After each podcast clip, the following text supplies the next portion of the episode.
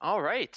Well, it's uh, another week of excellent sports coverage for us, and we're back to bring you about an hour's worth of it. So welcome back to Dirty Mike and the Boys podcast. Um, looking forward to talking some some sports, some baseball, some football, and you know, going from there and seeing what we can get to. Um, I am your host, Mike, and got alongside me the uh, three guys, uh, Colton, Devin, and Eric. Um, and yeah, we're we're back to talk sports this week. How uh, how we doing, guys? Any anything good this week so far? Or just pretty normal week. Oh, it's always good to have postseason baseball back, Mike. Oh, doesn't that feel great?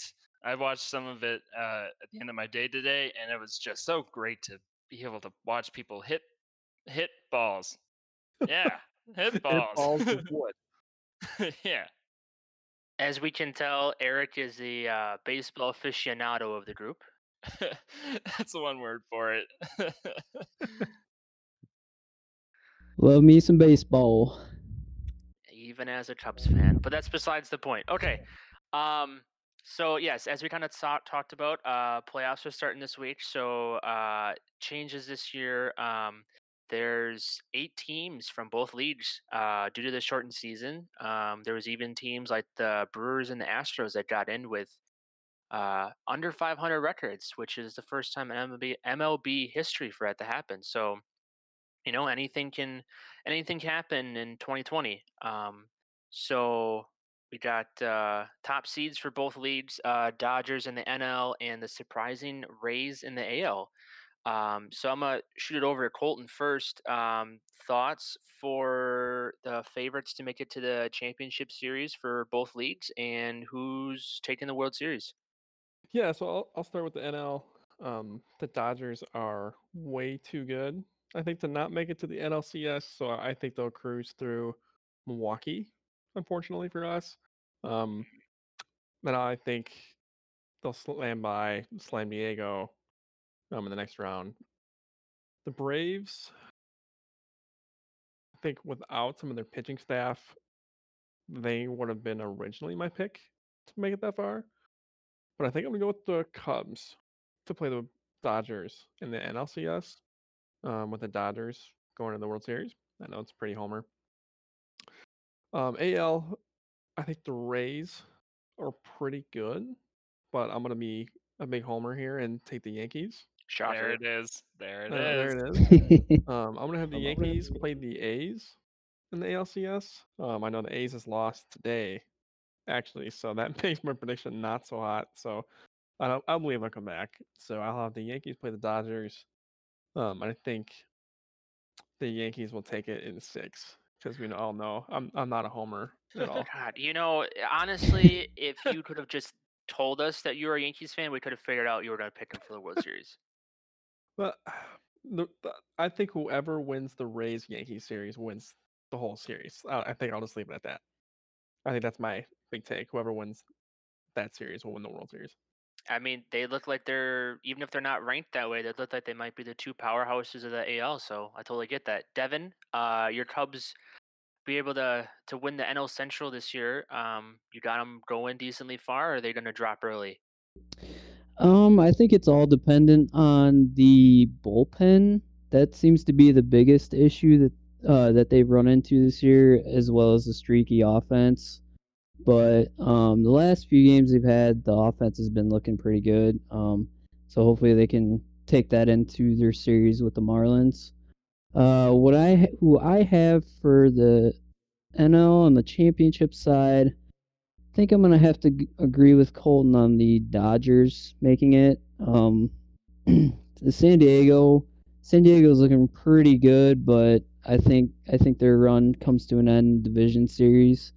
Um, and then on the other side of the bracket, oh, it's, it's a tough one. I think. I think I'm going to have to go with uh, the Cubs if the bullpen's good, if, if it's there. If it's not, uh, probably the Braves, but I'm going to go with the Cubs being a Cubs fan. So. Oh, my gosh. You guys are boring. I know, right? Uh, and then on the A L side, uh, I think I agree with Colton there too. With uh, I think it's going to be between the Rays and the Yankees on the the first part of the bracket there. Um, I definitely, I think I'm going to go with the Rays there though. I think they're going to make the A L C S, and then I think we're going to have a surprise on the other side of the bracket. I think I have the Sox making it to the A L C S, so that'll be interesting. Um, as far as World Series goes, I would love to see a Sox Cubs World Series. I'm sure, you know, all of Chicago would like to see that as well. But but I think I think the Dodgers are going to make the series, and then um I think the Rays are going to make it as well, and I could see the Dodgers ended up winning it all. Okay. Yeah, I think it's Dodgers have just been so powerful this year, even in this short season. I mean, their off season was obviously highlighted by Mookie Betts, and uh, yeah, it's just it, they're going to be hard to stop. Um, Eric, I know you so eloquently described how much you appreciate the sport of putting bat to ball. Um, what uh, who are you who are you picking?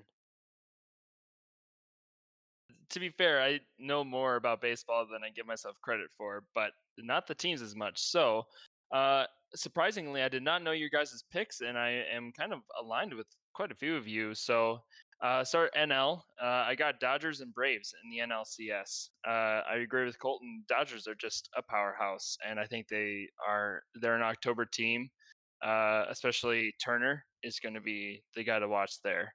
And the Braves, they're a good team, but tit for tat, it's not as good as the Dodgers. And then the A L C S, I did go with the Yankees, uh, the uh Yankees. Over there. The Yankees, and uh, and then I went with the A's as well. I'm a big fan of the A's this year. I think the A's take that series in six, and then it'll be Dodgers A's World Series with the Dodgers coming out on top. But the A's have got to get some of those young bats going for sure. As a general sports fan as that like also enjoys the sport of baseball, um, having a series that would include two teams from uh, California would just not be not be great. I would uh, not not I, I, to put it nicely. I'm not really liking that, so I'm hoping that that doesn't happen. But I could definitely see it being a possibility as well. Quickly, I'm going to kind of align with a bunch of stuff that you guys have already said. Uh, Dodgers, Braves, N L. Um, I do see a little bit of an upset in the first round. I see the Cardinals beating the Padres in the wild card round. I can I can see that. I think that, that was the, the hardest wild card series for me to pick. I think San Diego just they're they're on that wave of like, all right, we're here. What do we do now? And the Cardinals just have that experience where I think they can kind of make that. Make that little jump to the next round, but they don't go any farther than that. American League, Rays, I think they're here to stay. Um, I think they built the team that isn't just a regular season team. Um, and we're going to go on a little bit of a limb here and actually have the Twins meet them in the uh, championship series. I know they they fell to uh, the White Sox today. They almost got... Well, they fell to the Astros today. Oh, sorry. Yes, they fell to the Astros today. Excuse me. So they uh, got a bit of an uphill battle, but I still think they can they can pull it out. So I think it's uh, Dodgers and Twins actually in the series, Ooh. and Dodgers take it in six. Okay. Hot pick, like that. Okay. Yeah, changing up a little bit. So, but L A seems to be reigning supreme in the uh, the rankings for us. Um, what didn't reign supreme was that Thursday night football game. Um, The two teams that we're playing were just gross on paper, the Jaguars and the Dolphins. Um, and this upcoming week isn't much better. It's the, the Broncos and the uh, the Jets. So um, the Thursday night slate's not great, but the results showed up pretty nicely. So uh, we're going to jump into some game recaps right now. So we're going to start with some Thursday night football. Kind of a general takeaway from that game. Um, so the Dolphins actually came out and really kind of gave it to the Jags. Um, it turned into a pretty t- competent and competitive game uh, between two chronically underachieving franchises, which everybody was able to see on national T V, which is not always great, but hey, at least they have a national T V game. Fantasy stud from that game, um, Jerome, or uh, Robinson for the um, James Robinson for the the Jags. Um, ever since they got rid of Fournette, uh, the undrafted rookie has kind of been slotted in as the the top guy. He, uh, you know, nineteen total touches, uh, over one hundred yards, two tutties on the ground. He scored all the points for uh, the Jags in a losing effort. Um, and it looks like a pretty solid R B two moving forward. They got the Bengals next week, um, and I think he he continues uh, some fantasy relevance for at least this next week and for a while after that too. Um, Gaskin for the Dolphins was pretty good too. Um, twenty-seven touches. Uh, Jordan Howard kind of stole some goal line stuff from him, but again, Dolphins are kind of a hard team to peg in terms of offensive output, but Gaskin seems to have a pretty solid role down there. Um, on the other side of the coin, the fantasy dud from this game was the Jags wide receivers as a whole. D J Chark is the guy there. He was out this game, and the trio of Chris Conley, Keelan Cole, and Laviska Shenault, the Colorado rookie, twelve catches is fine, one hundred ten yards between the three of them. Okay, sure. But Minshew threw the ball forty-two times, and for them to only connect on twelve passes, especially with Byron Jones on that Miami's secondary, was just not good. And that was obviously why they were behind for so much, is because they just couldn't connect. Minshew didn't have the type of game that he normally does, and uh, team just did not look like it was on the same page. So Thursday night game to start week was better than expected, but still not great. So we're going to shoot it over to uh, Colton then for his first game that he's going to take a look at. Yeah, I had the one of the more, I guess, competitive noon games from the week. So that was the Titans at the Vikings. Um, the Titans won um, on a field goal, thirty-one thirty over the Vikings.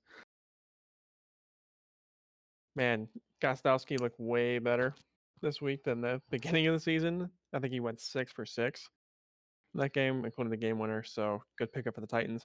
Big takeaway, their defense did not look good. It didn't look anything like that team that we saw play the Ravens in the playoffs last year. So that was pretty pretty disappointing to see. I think if they picked that around, um, they'll be a pretty good long-term postseason team. Fantasy studs, Derrick Henry finally saw the end zone in this game twice. I think Ryan Tannehill actually had two deep passes that got all the way down to the one. So his fantasy day got kind of ruined by that. Justin Jefferson was the big takeaway on the other side. He kind of broke out in this game. If there wasn't for COVID, I would say he's probably your main pickup wide receiver this week. Would you guys agree? For sure. I think he definitely, and he, he definitely. was definitely not picked up a lot across leagues too, so he's definitely out there.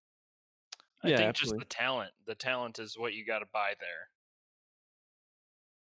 Yeah, I agree. I think, especially if you're in like a dynasty league or something like that, um, he'd be great. So I guess fantasy dud, Ryan Tannehill. I kind of touched on him a little bit earlier. three hundred twenty-one yards, interception, and no touchdowns. The previous week he had four touchdowns.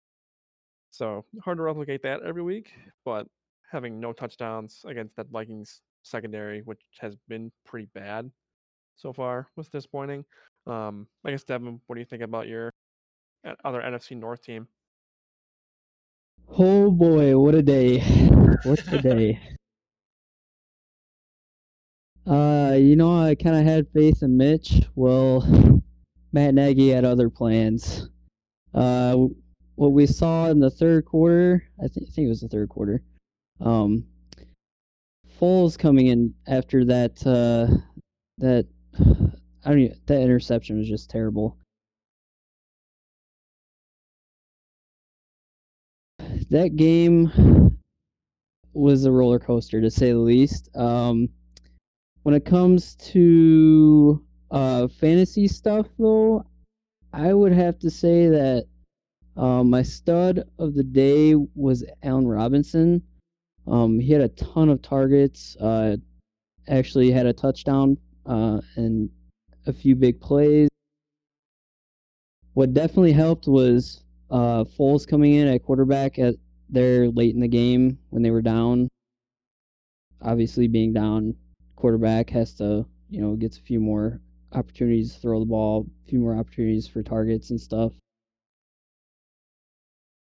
My other big uh, key that I noticed throughout the game was uh, the Bears tight ends. Jimmy Graham had put up, I think, thirty points in fantasy.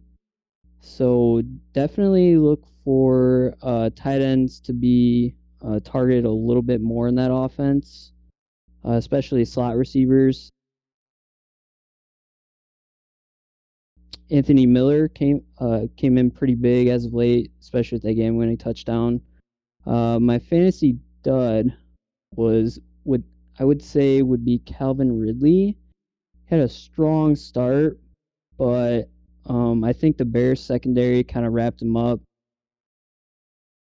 Matt Ryan just couldn't seem to find him late in the game. Any other takeaways from you guys?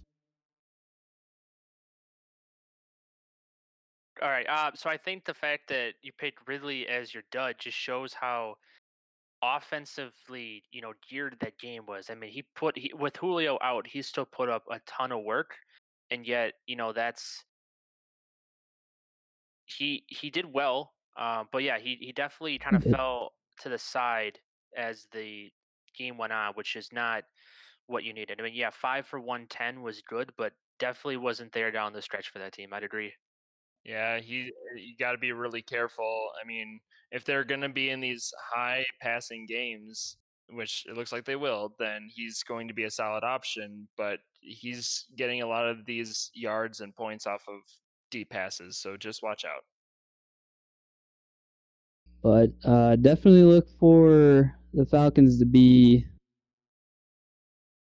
doing some changes in the next few weeks if this, this continues to happen. Oh, Dan Quinn. Bye-bye, baby. I'll go ahead and pass it on to, um, I think we have Eric up, up next with the Rams and Bills. Yeah, that's right. Game. Uh, yes, this was a fantastic game. Um, I mean, the the the takeaways here, the Bills got off to such a such a strong start, uh, twenty-one to three at the half.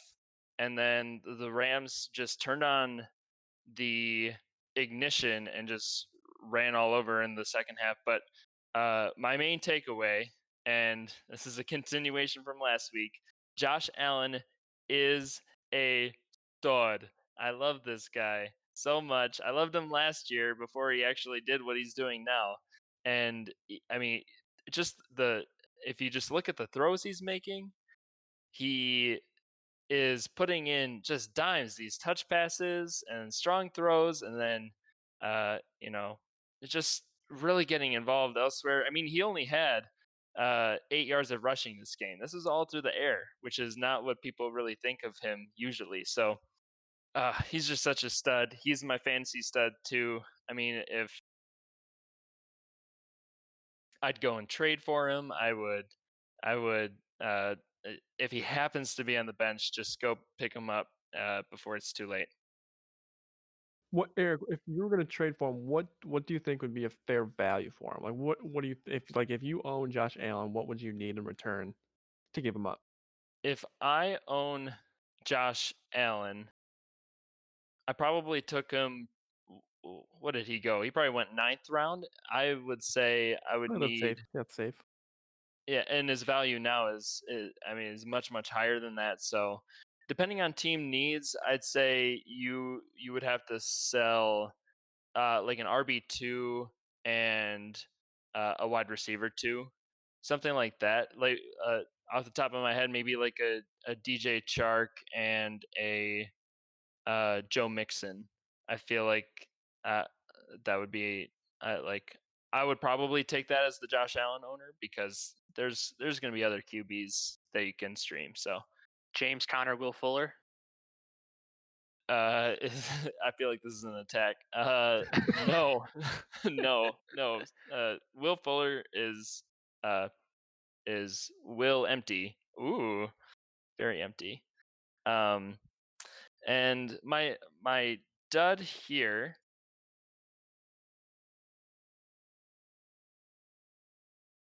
It's actually a surprising one, Tyler Higbee, um, especially with the passing game that uh, Josh Allen had. I know I'm not talking about the Rams as much, but or, or wait, no, he is a Ram, huh?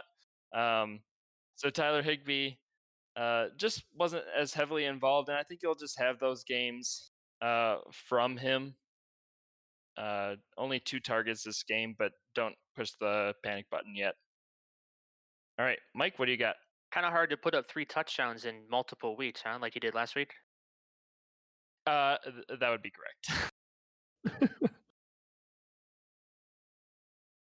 The Washington-Cleveland game, again, not great on paper, turned out to be pretty competitive. Um, Browns took that one by two scores, which was which was interesting. Um, I thought it was going to be a lot closer of a game, um, but steer clear of all of those Browns fans because it when they get above five hundred, it becomes a very toxic room to be in with them. So steer clear. Fantasy stud of the game for this was uh, Nick Chubb on the ground for the Browns. Uh, nineteen carries, one hundred eight yards, two touchdowns.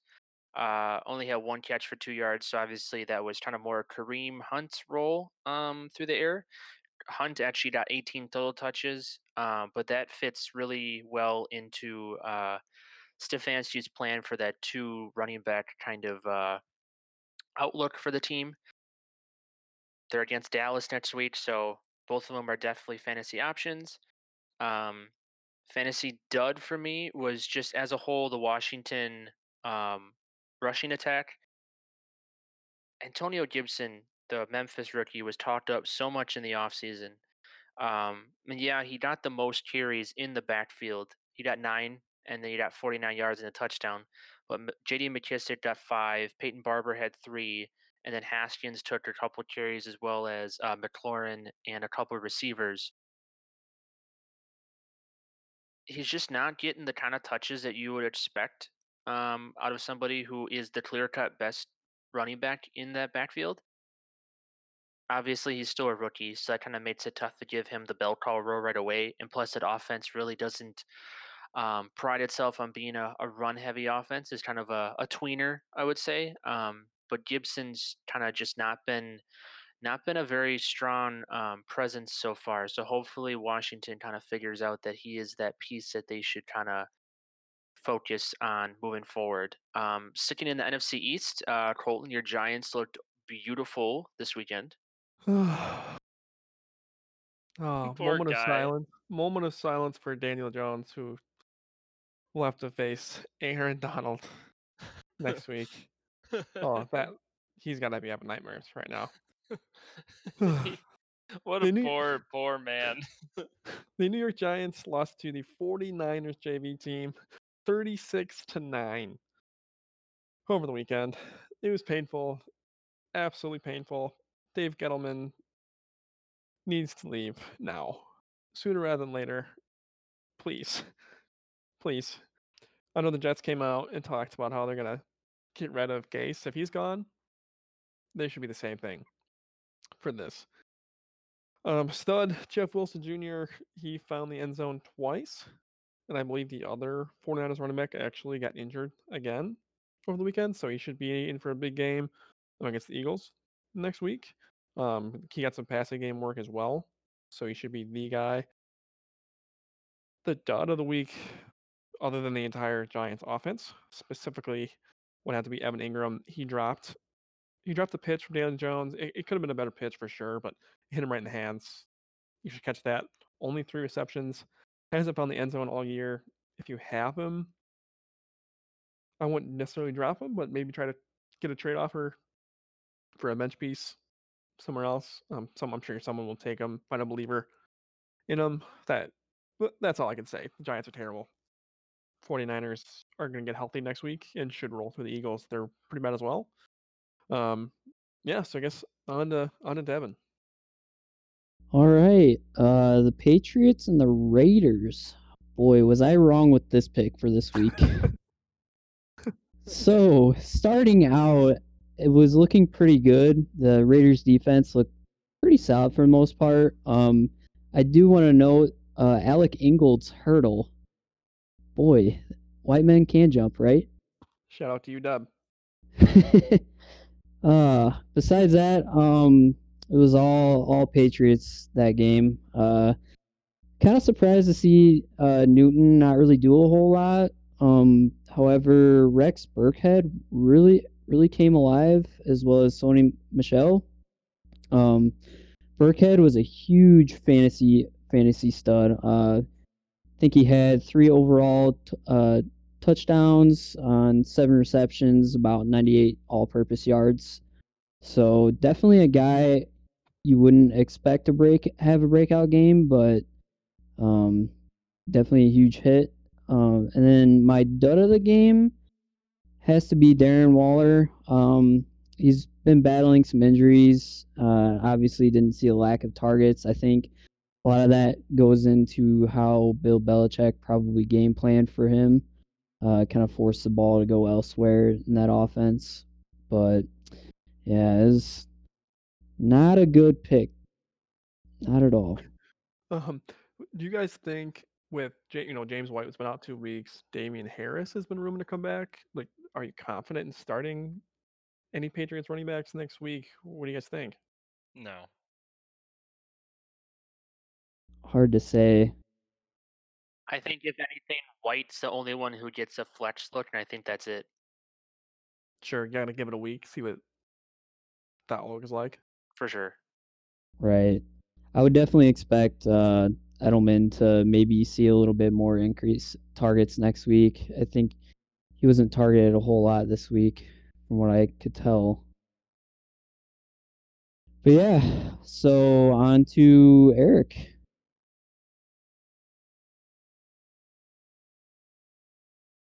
This is a very interesting game. The Texans and Steelers. Steelers uh, edged this one out, uh, held Houston to scoreless in the fourth, and held on to win, uh, or actually came back to win because they, they fell behind heavy early, um, and it was not looking too great for them, uh, and it was a little bit surprising, and then they held on to win. Uh, my biggest takeaways, I think, from this game uh, – were that the Steelers are great at home, and they are always going to be great at home. And uh, things like getting a comeback win, and uh, and especially the way they did this was kind of a tougher game, uh, only a you know twenty-eight twenty-one, so not like a like a massive, huge shootout type of game, like you might expect from these two offenses. Uh, it, so the coaching, I mean, you you just have to remember for the Steelers that Uh, Mike Tomlin is a wonderful coach, and he's going to find ways to win, whether it's James Conner like this game and giving him the ball and uh, and trusting James Conner's vision, or if it's a different running back or some other method. It, he's he's a great coach, and he's going to find ways to win. Uh, my stud is uh, actually not James Conner, even though he's he's kind of the one big shining spot in this game. I uh, I'm gonna go with David Johnson uh, in this one, and I laugh because I'm I was a huge J- David Johnson truther uh, in the beginning of this year, and uh, thirteen for twenty-three yards is just about the grossest thing. And he did have a touchdown that saved his fantasy week, but I think the thing to watch here is he is going to get Uh, the passing work too. He had three targets this game. He's going to keep getting a small amount that will supplement him and keep him at a safe floor. Uh, and you got to remember that with David Johnson, he's he's going to be involved in this offense, especially without DeAndre Hopkins and the rest of the Texans wide receivers. Yeah, right. And the Texans wide receivers now. I mean, I think the largest target share was like five or something. It, it's just like, it's awful. No one's hoarding all the targets, so they're going to be spreading it, the ball around. He's going to have a safe floor. And uh, I mourn that uh, Deontay Johnson on the other side of the ball for the Steelers hurt himself, I think, in the head. Yeah, he, he had a concussion. They made it sound like he could play this week. They did, but if he's got I mean, it's something to just watch. I mean, it's it's unfortunate because it happened fairly early in the game, and he he stunk for fantasy purposes this week when it seemed like he could really fly like an eagle. And and his target share has been great. His target share has been unbelievable. Like, and, and I believe in the talent there and, and the coaching. So when he's healthy, when he comes back, that, that would actually be a trade target for me. Uh, Deontay Johnson, go, go try and find him, go stash him. Uh, if he's going to miss a week or two, he's going to be a trade target. Agreed. Especially now that his value is going to be much lower than it was. Me too. Yes, absolutely. one hundred percent. Mike? The Sunday night game was on paper going to be the second best game of the weekend behind the Monday night fantastic matchup between the Ravens and the Chiefs, which we will get to. But this Sunday night game almost turned out to be better than the Monday night game. Yes, I might be a little biased because I'm a Packers fan, but yeah, it was a great game. Um, Green Bay was just... They they faced a couple cupcakes to start the year um, in the Vikings and the Lions, which made people, which I'm not going to point fingers at um, in this group, cough, cough, Eric, um, that uh, weren't really believers in them after the first two weeks. And I get it. We've been down this road before. Green Bay has really kind of shown that they thought they were going to be a team that they could be watched, and they just fell apart to easy teams that they shouldn't have to do that to. But they went into the Superdome and they played their style of football for the entire game. Their defense kind of showed up, and um, it was just, it turned out to be a fantastic game. Um, next week could be a trap game for them though. Atlanta is struggling mightily. Um, last time they had their backs up against the wall, um, and Dan Quinn's job was on the line. They won six of eight to end the year and saved him for another year. Nothing's changed because Dan Quinn still shouldn't be the head coach there. Regardless, that's not the point. Um, fantasy started this game with the two top flight receivers and Michael Thomas and Devonta Adams out. Somebody had to step up. And thankfully for Green Bay, it was Allen Lazard. Um, the undrafted player, six for one forty-six and a touchdown. Uh, he put a seventy-two-yard uh, catch and run on the board. That man is tall, but he can, he he has no flat speed. He got caught real easily on the back end. You could tell he was just absolutely gassed. But he showed up big time. Adams is looking like he might be back next week. Um, the Falcons just put Darquez Dennard um, on the I R, so they're down another secondary guy. So Rodgers could be putting up four hundred plus yards and five tutties this week. So, uh, yeah, I would look for I would look for a lot of those offensive weapons for fantasy for this week, because the over/under is at fifty-eight, at least right now. You slam that over harder than you've probably slammed any game so far this year. Um, fantasy dud from that game, um, not a ton bad. If we're just looking at offensive side of the ball, um. We're going to look at the fact that the Saints pass catchers outside of both Kamara and Emmanuel Sanders didn't do anything. Um, obviously, Kamara scooped up thirteen receptions for one thirty-nine and two touchdowns. But, you know, Tre'Quan Smith and Jarrett Cook really didn't do anything. Um, and, you know, that's kind of feeding into Drew Brees' downfall so far this year. He's using his short targets to um his advantage, and they just weren't there for him. Um so yeah, it was the Saints got a lot to work on. I think their matchup with the Lions this week is a perfect bounce back opportunity to get them to um five hundred again. Uh but Green Bay looked fantastic this week. Um Colton, you are just covering a ton of the uh actually all of the N F C East matchups this week. So how'd you like the lone tie? Can I ask a question quick though, Mike? How, uh, because I'm really curious and I've thought about it. How much of Lazard's success in that game and this year do you think chalks up to his talent, and how much chalks up to coaching and the coaching in Green Bay? Um, I think the third part of that puzzle is also going to be the game plan. Um, but I think LaFleur and Rodgers both have shown that they have a ton of confidence in Lazard. Um, they've wanted him there ever since, uh, you know, he signed there. Um, they've shown that he's a trusted part of the offense.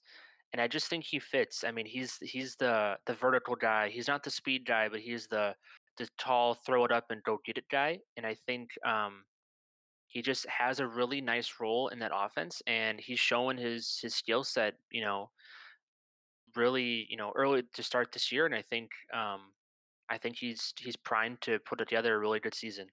Yeah, cool. Um, Colton. Uh, third N F C East matchup for you with the uh, the tie this week. The tie, man. There should never be a tie in professional sports. Like, think about how many overtimes hockey has sometimes. Like, jeez, football can at least, if you're gonna at least do one overtime the way they do it, and that's what like the college style something. But professional sports should never end in a tie. Um, that's kind of this is my overview of the game. Carson Wentz looks terrified, which I guess I, I think anybody would be behind that offensive line. He's got no weapons outside of Miles Sanders. I think Alshon Jeffrey's coming back for him, so he's got to appreciate that. I think Dallas Goedert went down, so he was left. Well, I guess he is. He's got Zach Ertz too. But I kind of touched on it last week. Joe Burrow is great. three hundred twelve yards and two touchdowns this week. If you're in a deep league, I could say you probably target T. Higgins. I think he might be the up-and-coming guy. It looks like they moved on from John Ross. He was a healthy scratch this weekend. So T. Higgins might be a guy to target, especially with an aging A J Green. And they still don't seem to get it together, which is very disappointing for A J Green owners, such as myself. Um, start of the week, Joe Mixon hasn't done anything for three weeks. It's been really disappointing. Hasn't found the end zone once. Tell me about it. It's tough. Um, oh, we were so high on him, too. I think he's a great buy low candidate right now. You can go out and get him for, like Eric mentioned earlier, David Johnson might be someone you can target with that. Um, just another lower end R B two, lower end wide, wide receiver three. Um, someone who's producing right now, but Mixon is getting the volume. So he will be producing eventually. His schedule will get easier, which the Eagles do have a good front seven, so I think that was the main reason he struggled.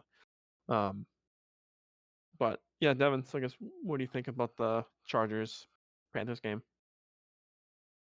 Oh, wow. Uh, that beginning of the game was, was like a snooze fest, in my opinion.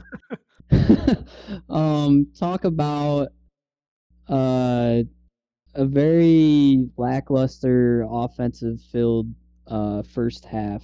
Uh, Carolina's defense, however, they were they were they were playing really well. And uh, the other thing I noticed too, with McCaffrey being out, Mike Davis did an excellent job uh, filling in that position. Uh, I I think I, I think he got somewhere around uh, ninety-eight all-purpose yards. Correct me if I'm wrong. Other than that, uh, L A, they almost won it. Uh, Eckler, oh my gosh, he had a day. Uh, one hundred thirty all-purpose yards and a touchdown. Yes. So he he was he was my fantasy stud. Um, other thing I wanted to mention too, uh, Herbert, he had three hundred thirty yards, but two costly turnovers.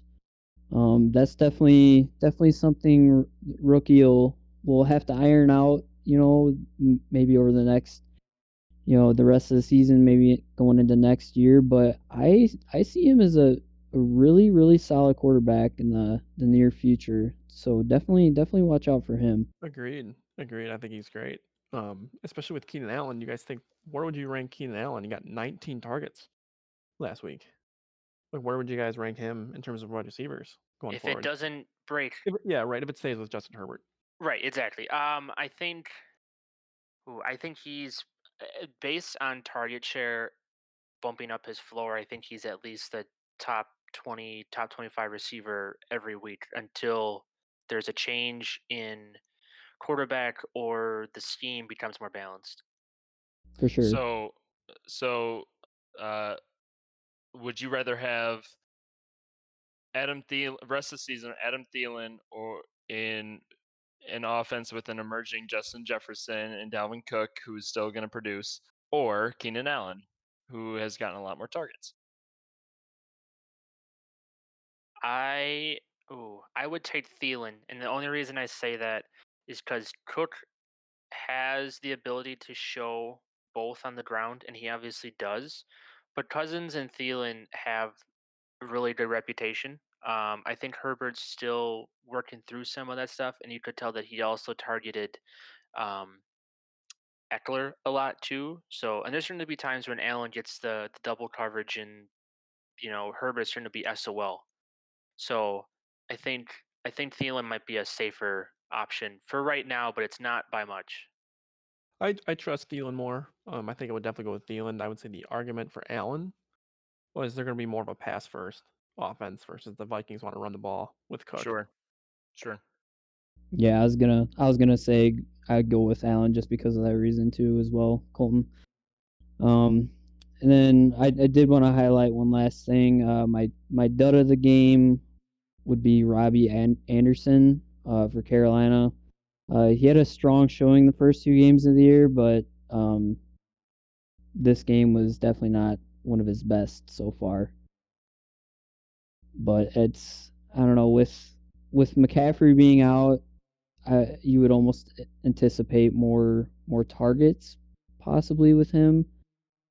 Especially with uh, Bridgewater, you know he's got he's got a pretty good arm. Um, I mean that offense, uh, it's it's so so tough to say with McCaffrey being out how well how well they're gonna do the rest of the year. I think D J Moore too. I mean you know two catches is just not gonna do it on a team that has at least eight to ten uh, receptions to give out with McCaffrey not being there. Right. Anyways, I'll go ahead and pass it on to Eric. That is me. Uh, the uh, the Buccaneers and the Broncos. Uh, this was not a close game, uh, except for when it was zero zero. Uh, the Buccaneers twenty-eight ten, and the Buccaneers honestly, uh, they looked good on both sides of the ball. I think that defense is very underrated. Uh, though the front, the defensive front is uh, is really. I mean, they're they're spreading the field, but they're also pushing against the quarterback uh, and and getting pressures. I mean, yes, it is the Broncos, but uh, that whole defense, they look strong and they look like not the type of team that's gonna give up big plays. Um, and. Uh, and then the Bucks also uh, have a great uh, passing sort of scheme going on where they're relying a lot on, they're just giving the ball to their playmakers and saying, go get the yards, lots of yards after the catch.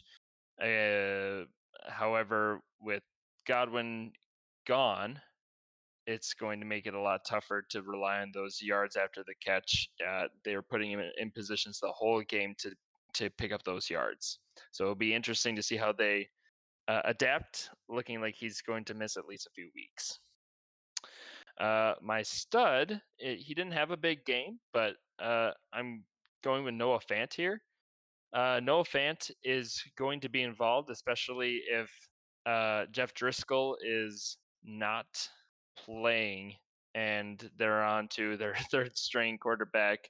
Uh, a tight end is always a safety net for any quarterback. Noah Fant is going to get his work. I, I really believe that. Agreed. Uh, my dud is uh, Mike Evans, even though he had two touchdowns in this game because it was all goal line work. It was all from the one uh, between the twenties. He was non-existent. Uh, he did not catch a ball uh, except for at the goal line. So uh, he's he's one to be. He's he's very scary, as we might say, uh, and uh, he's someone to really kind of. I mean, you could try. I mean, it's up to you whether you really believe in the talent, especially the the opportunity as well with with Godwin going to miss a few weeks. Uh, Mike? Um, so going back to a noon game, and we didn't want to kind of group all the, the two best games of the week together, so wanted to throw the, the Green Bay New Orleans game out early and then kind of end with the, the Saints Ravens game. Um, but I'm going to kind of dive into the, the gross factor that was the Jets and Colts game. Um, pretty much all you need to know about this game is that the Colts defense scored two touchdowns and the Jets as a team scored one. Um, that pretty much sums it up right there. Darnold was atrocious. The Jets are just absolute ass this year. Um, really is no other way to describe it. Um, they're pretty much just tanking for Trevor at this point, which I think brings up a really interesting question that I had for you guys. Um, thoughts on the Jets tanking for Trevor Lawrence from Clemson, drafting him, and then also shipping uh, Sam Darnold out to a team like the Steelers where he could sit for a year and take over when Big Ben leaves? I think it makes a, a ton of sense. I don't think Darnold's got really a fair shake because the Jets are terrible. So he gets to sit a year behind Big Ben, and then he gets Juju, Deontay Johnson, James Conner, and whoever else they bring in in the next year or two. I think it's great. There's there's a, a lot more wrong in that offense, though. I mean, that offensive line is just so, so, so, so bad. And, uh, you know, there. I mean, it, whoever takes it over is still going to have the headaches. But yes, Gase definitely is the first thing that needs to go. For sure. Um, I'm really hoping, and I think the Jets fans are hoping too, that they lose on Thursday against the Broncos so that Gase is hopefully finally out of there. Um, because they would enjoy the sport of football a lot more. Um, but so from this game, uh, stud, um, no one really on offense stood out, even though the Colts put up thirty-six. Um, you know, J- Jonathan Taylor had, you know, fifty odd yards on the ground, rushing touchdown. No, no big performance from him or the receivers. Phillip Rivers had a Phillip Rivers-y game, I suppose. Um, so I just kind of go with the, the Colts defense. Um, Xavier Rhodes had, um, pick six, uh, two total picks. Um, so the former Vikings corner, you know, seems like he found a pretty good home, um, with the Colts. Uh, and then the duds, just so we don't keep picking on the Jets, I'm going to go back to the Colts and say their receivers in general. Um, T Y Hilton's pretty much the only healthy guy that you know his name in that range right now. Um, Paris Campbell's on the I R. Uh, Michael Pittman Junior just underwent surgery on his leg after the game, so he's going to be out for a few weeks.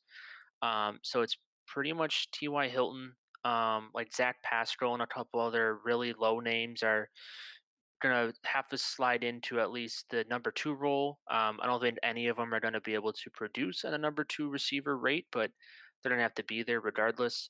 Um, So Rivers lights his, you know, his his dump off. So his running backs, so Taylor, Hines, and Jordan Wilkins is going to be featured a bit. And uh, big old Mo Alley Cox at tight end is uh, a very intriguing pickup off the wire if you're looking for uh, a high ceiling, low floor kind of guy. Um, he is no Hunter Henry like Rivers had out with the Chargers, um, but he's there.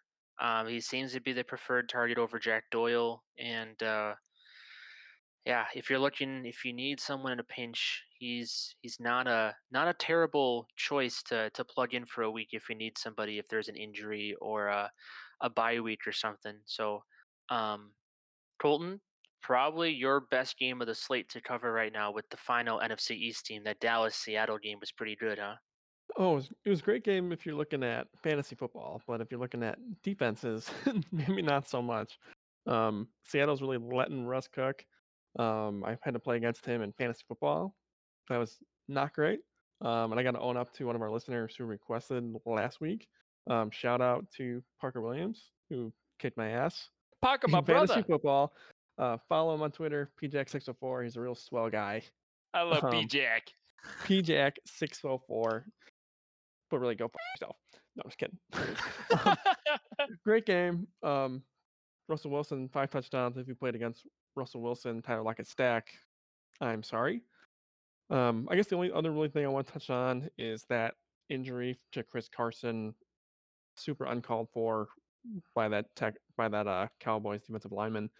Not cool. Um, it sounds like he's only going to be fined and not suspended.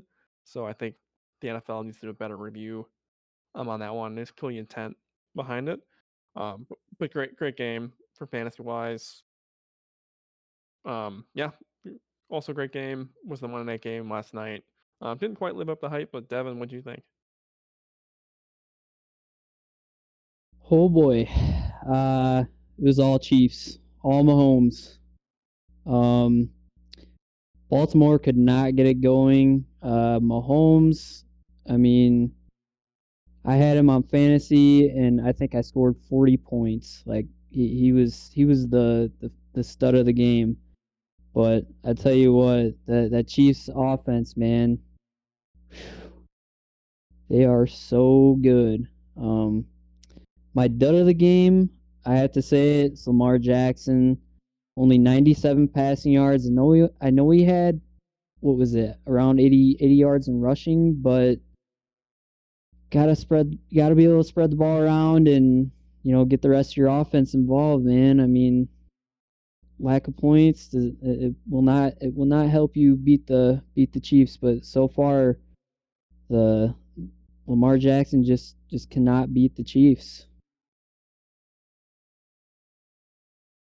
Learn that. Uh, Eric, what you got for uh, the upset of the week, in my opinion? Oh, this was the upset of the week for sure. And uh, I I have to take a victory lap because I called it.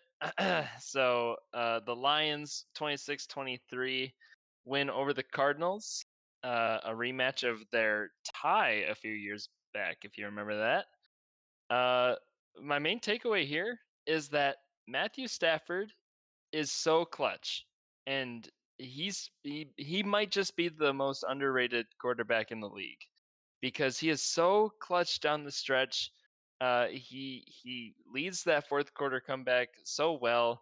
Uh, he had twenty-two for thirty-one, two hundred seventy yards, and two touchdowns, no interceptions this game. So not one that is a stat line eye popper, but I, I think it's it's the leadership and his ability down the stretch that's just captivating when it comes to Matthew Stafford. Colton is a big Matt Staff fan. Love me some Matt Stafford. Uh, so uh, my stud here is uh, DeAndre Hopkins. He's just a great player. I mean, he's just like there's not much he cannot do. Like, how how is he just always open? And then it's just like, oh, okay, I'll just give the ball to him because he's always open. It's it's amazing. Uh, and then my my my stinker here is uh, DeAndre Swift. Uh, Swift was uh, non-existent in this in this game. He he had one receiving catch. However else you receive a catch. Uh, And he's just, he's been disappointing. I don't know yet. A jury's still out on as to what his long-term impact is going to be, but it's clear that they trust Adrian Peterson right now. And I think that as long as Matt Patricia is around, it's going to be really, really hard to trust someone in that backfield. We've seen it over the past few years now, no matter who it is. So it's, It's going to be very difficult to trust anyone there. Yeah, agreed. Matt Patricia was on the record after the game saying that the game script and the fact that they wanted to control the ball led to um, A P getting the, the touches at the end. And I think Swift does have a really good outlook moving on because I don't see A P being there more than this year. And I don't think Kerryon Johnson feels comfortable being a, a backup guy or a one B with Swift. So I think I think you're right, though, Eric. I think if Patricia's there, his ceiling is quite low. But if they either get rid of Patricia and bring in an offensive guy or just move on from Patricia in general, I think Swift looks a lot better. Yeah, even even so, he's he's going to get game scripted out. He's There's going to be games, we just saw it, uh, he, where he's going to be non-existent. which is the opposite of what you normally see, because normally game script means you're losing, you have to throw, and that fits into his repertoire more than the Lions being in the lead, trying to kill clock and running the ball, because we all know that the Lions don't lead a lot. Poor Lions. The fact that Swift got, you know, pushed out of a game script because they were trying to control the clock just shows that that offense has a ways to go in terms of trying to figure out what they want to do for a plan. Let's let's go through um, our well, actually Eric's segment this week. If you want to lead into what uh, your kind of description of that is, this is going to be a an ongoing kind of weekly pick for each of us to highlight the uh, the lowlights of the week, I suppose. Ah, yes. So uh, this segment is called Gardner Minshew. I already messed it up. Gardner Minshew's Potato Tree of the Week. And this uh, stems off of last episode. If you have not listened, you must go back and listen to the other episode. Uh, our Potato Tree of the Week. We each pick uh, one moment or player or thing that happened over the past week. And that is the most potato-y thing that we can think of, or just uh, screams potato. Uh, it can be uh, something like a come on man moment, like uh, E S P N does. Uh, very similar to come on man, but can also have twists and turns that just uh, make you face palm. So I will kick it off this week with my pick, and it's from the Thursday Night Football game, Uh, between the Dolphins and the Jaguars. And I'm picking Xavier Howard. Xavier Howard on one play thought he had made a stop and uh, goes to the uh, goes to the sideline trying to break up the ball. He does not. He still gets up and does like the safe symbol with his hands, or like the denied symbol uh, with his, with his arms. He's like, yeah, I made a stop. But the receiver had the ball. Like, you can't do that if you didn't actually make the stop. And then the very next play, he uh, makes his interception and uh, picks off the ball on the next play. And that's just loaded with potato. Colton, what do you have? Big loaded potato. My my potato of the week. D K Metcalf catches a bomb from Russell Wilson, and this doesn't decides he doesn't want to score a touchdown. I don't know. He just holds the ball really loose, gets punched through the end zone. They don't score, and it's a touchback for the Cowboys. What a so freaking potato! Bad. Just haul on the ball and score the touchdown. That's what you see in college, man. It's awful. That's what you see in freaking Pee Wee.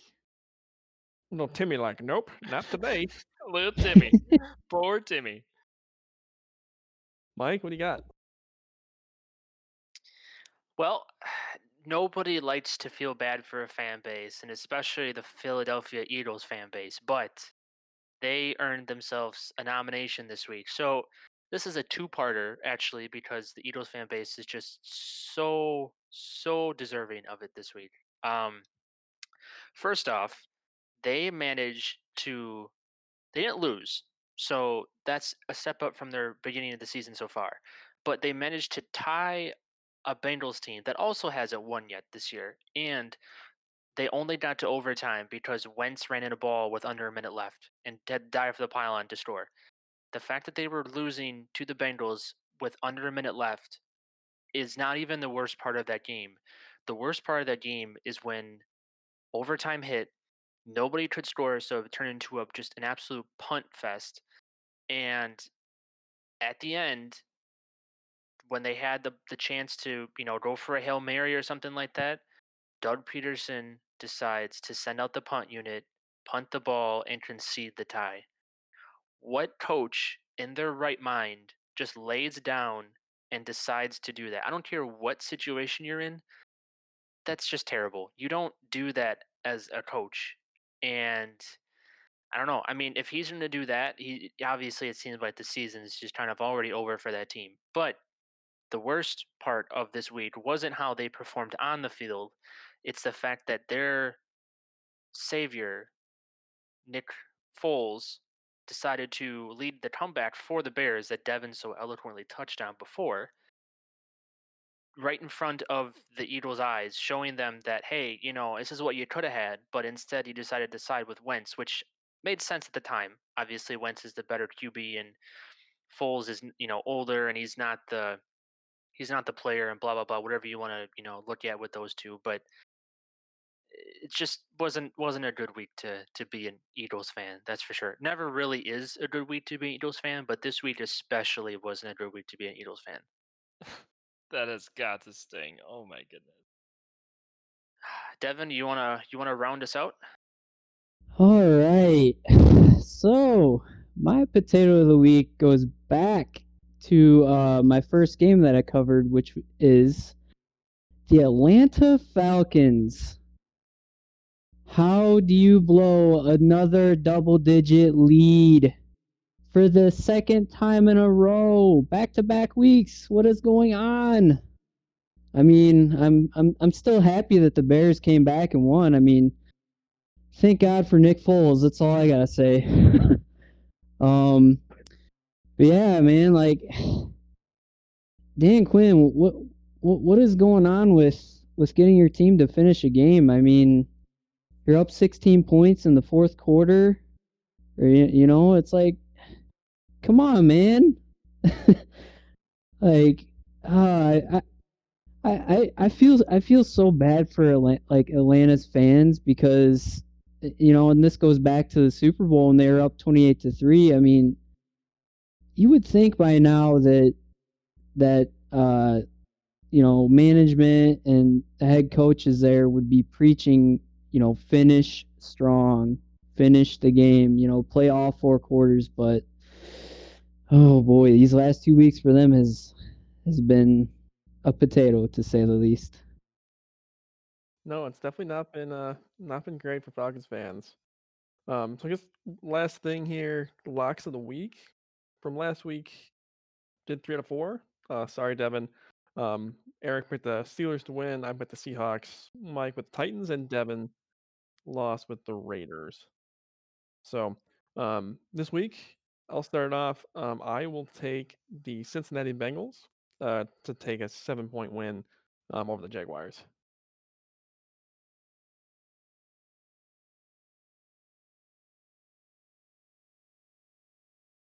Uh, I'll go next. Uh, so I am picking the 49ers uh, over by five over the Eagles. Okay. I will go next. Um, as much as it pains me to say this, I'm going to have to go Colts over the Bears by three. My original pick was to uh, choose the Steelers over the Titans, but with COVID going going on in, in both of those teams, I, it's I got I had to switch to the, the Colts and Bears, unfortunately. So, hate to do it to my team, but it's just the way I see it this week. All right, Mike? The uh, the potential for the Titans game against the Steelers and the Vikings uh, against the Texans, I believe. Um, it's very possible that there's going to be a schedule change. Um, N F L came out and did say that they want to continue as is, um, but it could end up being where they move one or two games to maybe the Monday night slate, move a couple games up potentially. It's it's very much in the air right now. It's only Tuesday, so there is some flexibility with it. Um, But keep an eye out on that for your fantasy um, players, just in case you have to make a couple roster changes with uh, those games potentially not even being played. Um, my lock of the week is going to be taking the Saints in a rebound by double digits over the Lions. I'm thinking they are sick and tired of how their season's been starting. No one better than the Lions to serve as a punching bag for them. Um, And they're going to look to get back to, to five hundred and get back in the uh, the race for the uh, N F C South. Give them um, a good old schmack. Exactly. Schmack. Um, parting word, um, N B A playoffs, uh, the finals are starting. Um, Lakers and Heat, probably not the finals matchup that we had expected to um, see, but that's what we got. twenty twenty is full of surprises. Um, so... Thoughts on who's going to win and how much? Um, I'll start it out and I'll say I think the Lakers take it in six. Um, I think LeBron's going to lead this team. Um, I think the Heat definitely keep it close. They've been playing that underdog role the whole season. Um, they have no reason to stop now. And I think they're just going to – their shooting is just going to run out, and their their talent just is not – not up to the, the level that the, the Lakers are. So I think the Lakers are going to take this one in six. Uh, Colton? Um, I'll take Lakers in five. I think the Lakers on a mission, um, especially for Kobe. Um, LeBron's going to make that happen for him. Eric? Uh, yeah, I'll, I'll I'll take the Lakers in seven. Uh, I think it'll be a little bit more competitive than people think. I they'll find ways to create uh, somewhat even matchups, and it'll be a little bit closer. They'll they'll win games here. Devin? I'm gonna have to go with Lakers in in six as well. So that's all I got. All right, Mike. Yeah, I think it's it's pretty self-explanatory what we think is going to happen. The Lakers are obviously the favorites with this, and uh, it's going to be very surprising if uh, you know if the Heat are able to get any bit of a, a long, you know, a, a two-game lead in this series, because I don't think the Lakers are going to let that happen. Um, so yeah, that's pretty much it from us. Thanks for tuning in. Um, Please make sure to uh, give us a review if you so choose to. Um, you can find us anywhere you find your podcasts. So um, Apple Podcasts, Google Podcasts, Spotify, Anchor, the whole lot. Um, yeah. Hope everybody has a good week, and uh, thanks for tuning in.